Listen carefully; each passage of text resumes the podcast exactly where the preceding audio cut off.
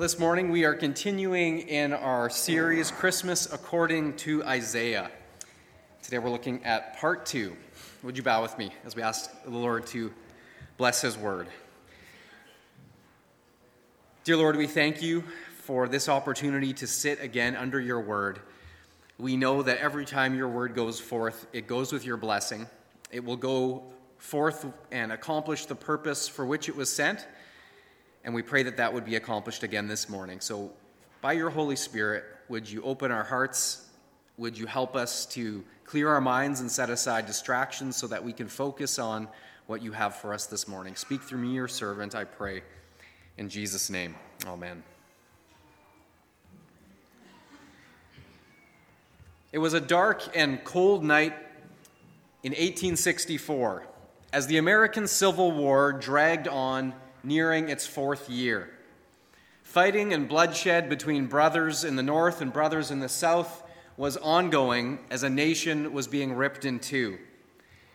At Petersburg, Virginia, the Confederate Army Division, led by General George Pickett, was trying to hold that city against the attacks of the Union Army divisions of General Ulysses S. Grant.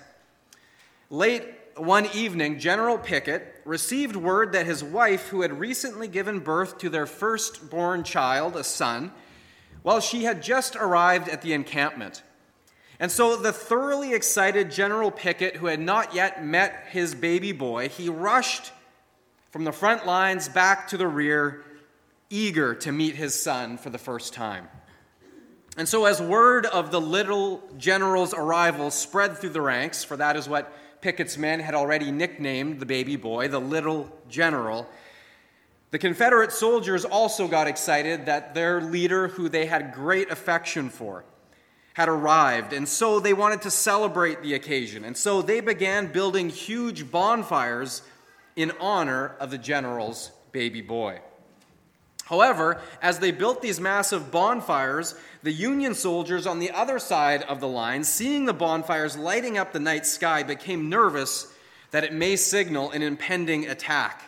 And so they sent out a recon patrol to see what the, the bonfires were all about. And investigating, they soon learned what was happening. And they returned with the message to General Grant that General Pickett's newborn baby boy had arrived at the lines. He was meeting him for the first time, and these were celebratory fires being lit in his honor. Well, it so happened that though Grant and Pickett were adversaries in this war, they had in fact been classmates at West Point Military Academy much earlier in their lives when they had both studied to become officers. In fact, they knew each other quite well from that time. And so, remembering his fond memories of Pickett, General Grant ordered that his Union troops would also build bonfires to honor the baby boy's arrival. And so Grant also sent a note through the lines that read To George Pickett, we are sending congratulations to you, to the young mother, and the young recruit. And so, for that one night in a long war that pitted brother against brother, the strangest sight was seen as running for miles along both sides of the front lines Dozens of great bonfires lit up the darkness. And for one night, peace and goodwill prevailed. No shots were fired, no blood was shed, as both friend and foe alike celebrated the arrival of the general's son. Now, in a very similar way, it was on another dark night that not bonfires, but angels lit up the night sky in honor of the arrival of the king's son here on earth. And with their triumphant song, they declared, Glory to God in the highest, and on earth peace, goodwill towards men. And so today, as we continue in our series looking at Christmas according to Isaiah, we turn now to a familiar passage in Isaiah chapter 9. And I invite you to take your Bibles and turn there this morning as we will look at it a little bit more closely. And as we do, I'd just like to highlight for you the most familiar lines in this passage, where Isaiah tells of the coming Messiah over 700 years before his birth, saying, For unto us a child is born, to us a son is given, And the government will be upon his shoulders, and he will be called Wonderful, Counselor, Mighty God, Everlasting Father, Prince of Peace. Of the increase of his government and of peace, there will be no end. Now, as we hear these amazing verses, and we think of the angel's proclamation of peace on earth and goodwill to men, and then of Isaiah's prophecy naming the coming Messiah as the Prince of Peace, and further declaring that of the increase of this peace on earth, there will be no end. It will just continue on and on and on. And we love the sound of this, don't we? Peace on earth that will have no end, it will endure forever. And hearing this, we could rightly think that all wars and all murders and all fighting and all discord of every type and stripe should then be over, finished. And yet, as we look around our world, as we look around our nation, as we look around even our own community, the opposite seems to be true. Wars, murders, fighting, discord, disunity, brokenness, broken relationships. They're all around us. And many of us have experienced them or are experiencing some of those things even right now. And so we have to ask the question in light of these words in Scripture, why is that? Why is there so little peace when it has already been declared as having come? Was Isaiah wrong? Were the angels somehow mistaken? Or are we missing something in our understanding of these passages? Well, this morning there's three things that I would like to point out to you to help us better understand what is being said here in Scripture. And the first of those three things is this the purpose of the Messiah's first coming was to make spiritual peace between sinful mankind and holy God. Spiritual peace between sinful mankind and holy God. That was the first aim of the Messiah's coming. Because consider this question What eternal good would it be if God ended all human wars and all fighting and all discord of every type and stripe on earth, and yet we still die in our sins? And we still have to face the wrath of God and an eternity separated from Him. What good would it be? Well, you could say it'd be a temporary good, right? There would be no wars or killing, and I guess on that level it would be good, but of what eternal good would it be if we still die after 90 peaceful years and go to an eternity separated from God? You see, God knows that enacting physical peace on earth before first enacting spiritual peace between us and Him enacting spiritual peace within our hearts, to do that in a physical sense before the spiritual would be folly. Even if the United Nations somehow could miraculously end all wars, would that change our spiritual condition? No, it would not. You see, the heart is where peace must begin, and that can only happen when you and I are at peace with God, our Creator. Jesus, the Messiah, is the Father's peace offering to us. We cannot broker peace between ourselves and Him, it must be initiated by Him. He has to initiate the peace, He has to broker the terms, and He did so by sending Jesus, His Son. He is the peace offering of the Father to us. Ephesians chapter 2 and verses 12 to 14 explains what Jesus accomplished for us. Listen, we had no hope and without God in the world. That is our condition. That's where we start out no hope and without God in the world. But now in Christ Jesus, you who were once far off have been brought near by the blood of Christ. For he himself is our peace, who has made both one and has broken down the middle wall of separation that middle wall of separation speaks to sin being the wall of separation between us and God. And that is the thing that keeps us without hope and without God. We could not break down the wall, we could not climb over the wall. But Christ, by shedding his blood, broke down that wall. And he bought peace between us and the Father. And that's why this verse says Jesus himself is our peace. His shed blood paid for our sins. And that was the cost he willingly paid. So now, when by faith we receive the Son, we have peace with the Father. We are saved, redeemed, adopted, and secured as God's children who will populate his eternal kingdom of peace and righteousness and truth and justice. We will populate that kingdom. And so God's declaration of peace begins first on the inside, a spiritual peace. But it does not end there. Number two, the second thing we must understand from this passage this prophecy, we must remember, is focused primarily on the nation of Israel. Remember, Isaiah is a Jewish prophet speaking to the Jewish people in their context. So we must look at it through that lens. We tend to take uh, the prophecies concerning Israel written by Jews for Jews and put them in a uh, sort of Gentile or church age lens. There is an application there, but we first must understand the message to Israel and the Jewish nation.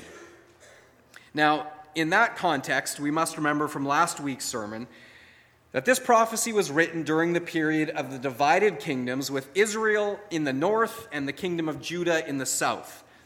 And I had an excellent question posed to me in Graham Enz's sermon notes. And so I answered it for him in his book, but I'm going to answer it for you as well. He asked the question why did Israel split in two?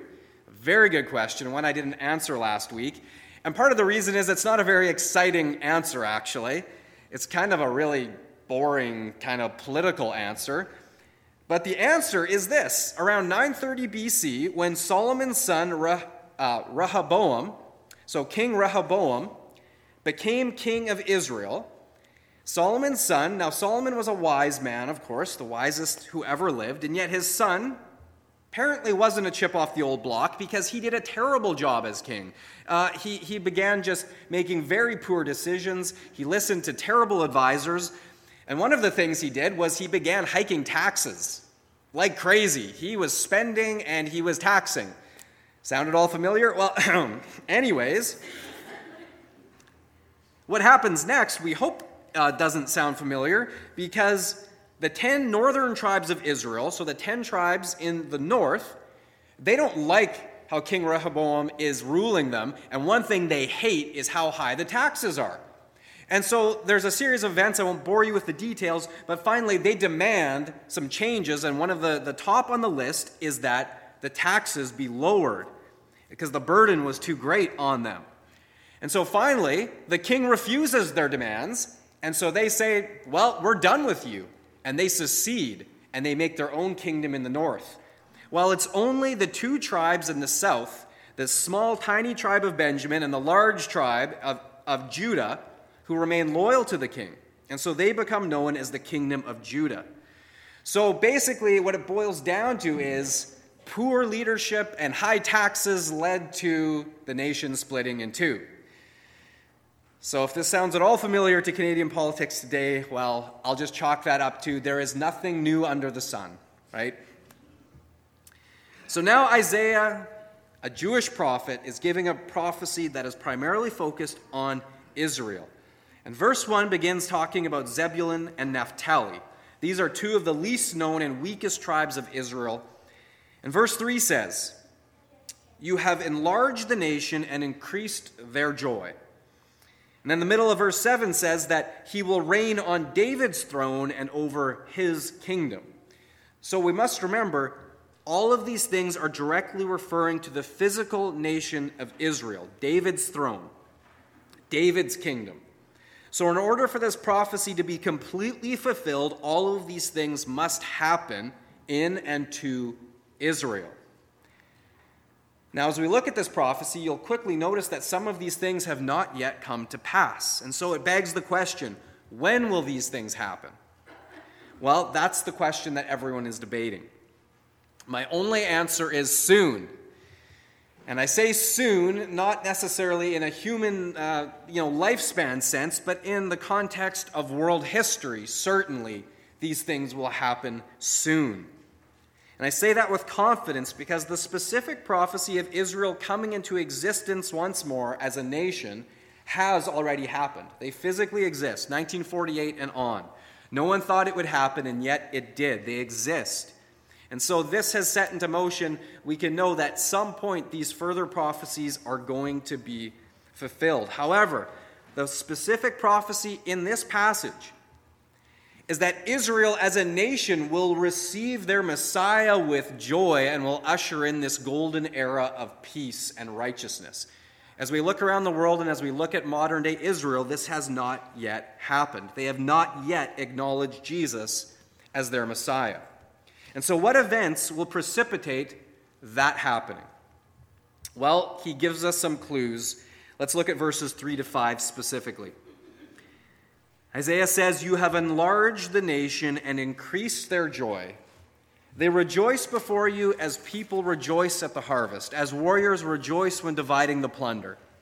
For as in the days of Midian's defeat, you have shattered the yoke that burdens them, the bar across their shoulders, the rod of their oppressor.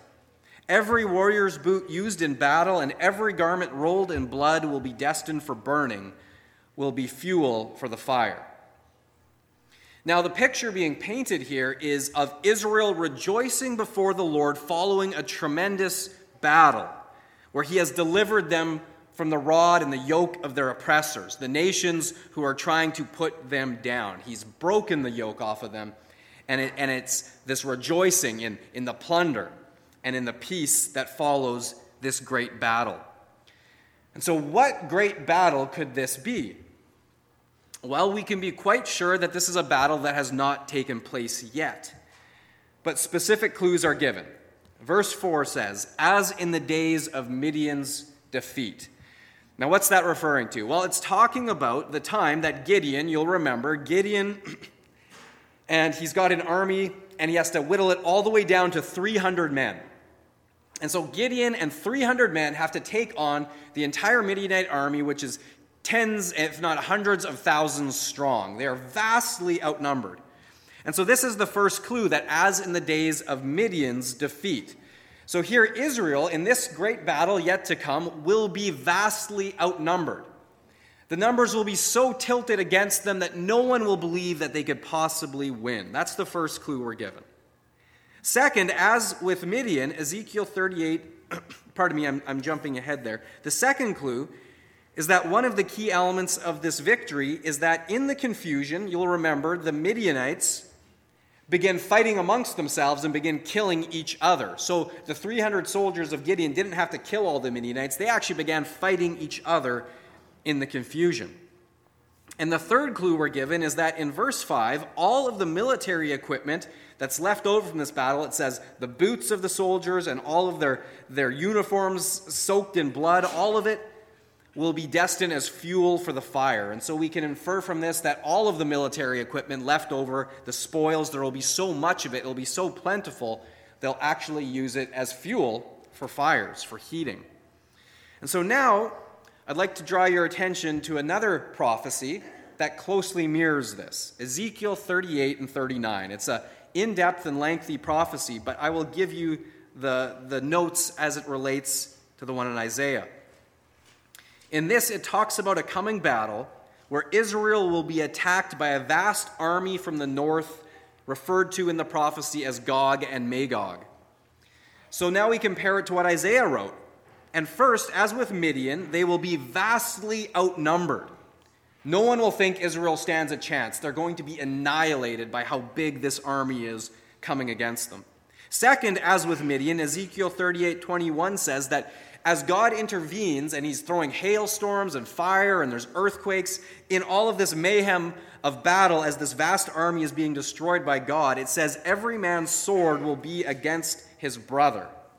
And so here we see in this coming battle, the army is going to begin fighting against itself. And so clearly, in the confusion, this is going to take place just as it did with Gideon and the Midianites. Thirdly, just as Isaiah described military equipment being used as fuel for the fire, Ezekiel 39, verse 10, goes into great detail, saying that in the aftermath of this coming battle, verse 10, they will not need to gather wood from the fields or cut it from the forest, because they will use the weapons for fuel. So, all of these specific details are just matching up perfectly. And as compelling as all of that is, the final and fourth clue that we are given here is the most important. And Ezekiel 39, verse 22 says, In the aftermath of this great battle where Gog and Magog, this, this great army from the north, God intervenes and destroys them. They're obliterated. That in the aftermath of this, verse 22 says, From that day forward, the house of Israel will know that I am the Lord their God. And later it says, I will pour my spirit into them. There are other verses that talk about in the aftermath that they will look on him whom they have pierced and they will mourn. And then we see this great turning to their Messiah. And so it becomes increasingly clear that following this coming battle, Israel as an entire nation will recognize God's divine, miraculous deliverance and through those events will come to believe in Jesus as their Messiah. And so, though Jesus' physical birth to them will have already happened, you know, well over 2,000 years in the past, on that day, as they rejoice in their great deliverance in the spiritual realm, it will be as though it has just happened. And Isaiah's words, they will read them and they will ring out fresh and new across Israel and indeed around the world. For unto us a child is born, unto us a son is given. What a day that will be when Israel finally acknowledges their Messiah. And this brings us now to the third thing that we must understand about Isaiah's prophecy the complete and final fulfillment of peace on earth, though it is not here yet, it is coming. It is coming in the fullest sense of the word. Now, everyone knows the classic Christmas carol, Joy to the World. In fact, I didn't even ask Henry to, to pick it this morning. I was hoping someone would, and of course he did. It was perfect. We just sang it. We always sing it at Christmas time because, of course, Joy to the World is a Christmas carol, right? But let me ask you is Joy to the World actually a song about Christmas? Henry already knows the answer. He's shaking his head. No, it's not actually a, a, song about Christmas, because according to its author, who should know what the song is about, his name is Isaac Watts. You'll see it in the, the bottom of the, the page in your hymn book. Isaac Watts wrote the words to Joy to the World, and he, in fact, based the lyrics off of Psalm 98, verses 4 to 9, where verse 9 declares, Let them sing before the Lord, for he comes to judge the earth. He will judge the world in righteousness and the peoples with equity. Now, I want to make something very clear here. This cannot be speaking about Jesus' first coming because he himself said that he came not to judge the world, but to save the world through him. It is only in Jesus' second coming that he will return as the judge to judge the earth. And so it was in this sense, thinking about his final return as Lord, King, and Judge, that Watts originally wrote Joy to the World. I want you to just consider the opening lines of verse 1, and you'll see it. Joy to the world, the Lord is come, let earth receive her King. Well, in a spiritual sense, yes, there were a few who did when he came the first time, but the earth as a whole, the world, has not yet received Jesus as king. He is not yet sitting on the throne of this world. Later on in the song, you'll, you'll also recognize the line Excuse me. Joy to the world, the Lord is come. Uh, let earth receive her king. And then later, he rules the world with truth and grace. He rules the world with truth and grace and makes the nations prove. So here we see again, he is not yet ruling the world with truth and grace in a literal and physical sense. The complete and physical fulfillment of this is still coming. Now, as to where or why Joy to the World became known as a Christmas carol or sung at Christmas time, that's subject to some debate. No one knows exactly why that happened. But what is not up for debate is that Isaac Watts intended this song to be sung about Jesus' second coming. And so, in that sense, it's fitting that we sing it at Christmas time. But as we think about that, doesn't that just kind of change your whole perspective towards the song? Like, I think next time you'll sing it, you're going to think, oh, wait a second, this is talking about his second coming, not his first. It changes our perspective, even though the words remain the same. Well, in the exact same sense, when we read Isaiah 9 1 to 7, we most often think of it in, in reference to Jesus' first coming, and we read it only at Christmas time. But in fact, this prophecy is foretelling much more about Jesus' second coming than his first, as we've just seen. And let me just highlight one more thing for you. Verse 6 says this For to us a child is born, to us a son is given. Now, this is evidently referring to Jesus' first coming. The child is born. But I want you to listen as verse 6 continues. For to us a child is born, to us a son is given, and the government will be on his shoulders. Now, has the son been given? Yes. But is the government on his shoulders? Has he established his eternal government of, of righteousness and peace yet? Has this happened? Well, no. They have not done this yet. He has not done this yet, nor has Israel received him as their king. So I want you to just look in in your Bible at verse 6. At the line, to us a son is given. And most of your translations will probably have a comma after that phrase or something like it. To us a son is given. And that little comma represents the entire church age of 2,000 years. One comma over 2,000 years of history. So it begs the question how is this possible? Well, first, time and the passage of time has no impact or effect on God whatsoever. So for God, a comma may as well be the entire age of the earth. It means nothing to him. Psalm 90, verse 4 says it well A thousand years in your sight are like a day that has just gone by, or like a watch in the night. A commentator from about a century ago now by the name of F.C. Jennings. I love how he explains how time means nothing to God. It's very arbitrary.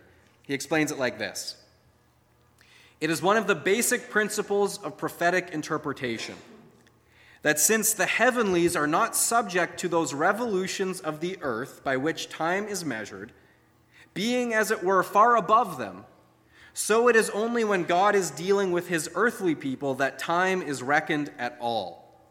When they are out of communion with him, when he is not so dealing, then we may say, his clock stops. There is no measurement of time. I love that line. The heavenlies are not subject to those revolutions of the earth by which time is measured. Our earth is spinning and we're measuring time by it. Heaven is not.